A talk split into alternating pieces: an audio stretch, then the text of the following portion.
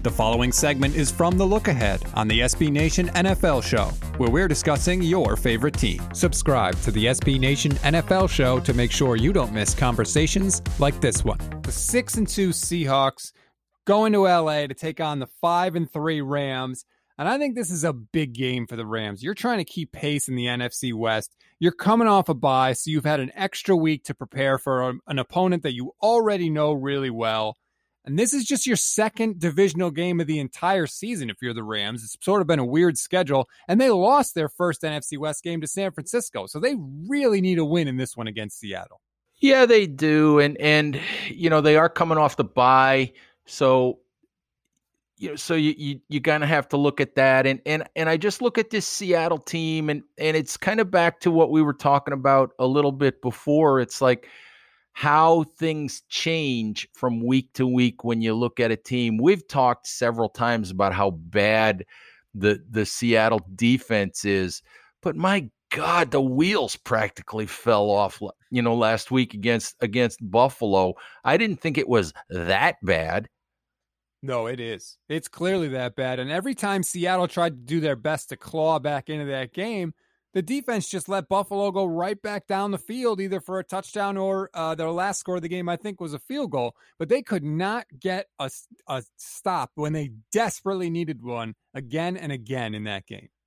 Know, what what becomes increasingly obvious with with Seattle is just how dependent they are on Russell Wilson and how thin their margin for error is if you know Russell Wilson is having a great season, he's a great player, but you just can't be perfect. You can't be at the top of your game you know, every single week, and and when they're not when they're not perfect offensively, it's hard for them to beat good teams.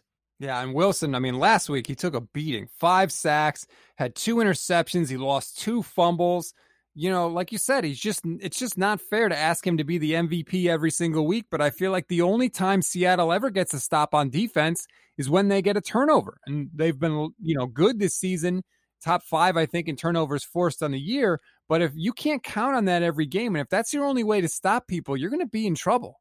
Th- that is true and and you know, I I think that New York Jets fans watching that game last week had to maybe enjoy you know, watching former Jet Jamal Adams, you know, and, and Seattle coach Pete Carroll have a little sideline tiff. I mean, it, as as messed up as the Jets are, as bad as they are, you watch Jamal Adams get in Pete Carroll's face, and you start to wonder if all the things that you, you start to wonder if all the things that went on between you know with Adams and the Jets you start to wonder just how much of that was Jamal Adams' fault.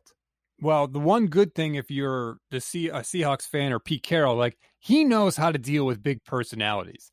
Go back to those Legion of Boom teams; they had a ton of personality on that team. Michael Bennett, Richard Sherman, Kam Chancellor, Earl Thomas. Like he knows how to deal with crazy in Seattle. And so one guy, Jamal Jamal Adams, is going to be not that much for Pete Carroll to handle. Yeah, you could be right there. You know, I, I just keep, you know, Pete Carroll keeps saying he time and health and all of those things are gonna are gonna help our defense and and we'll get better.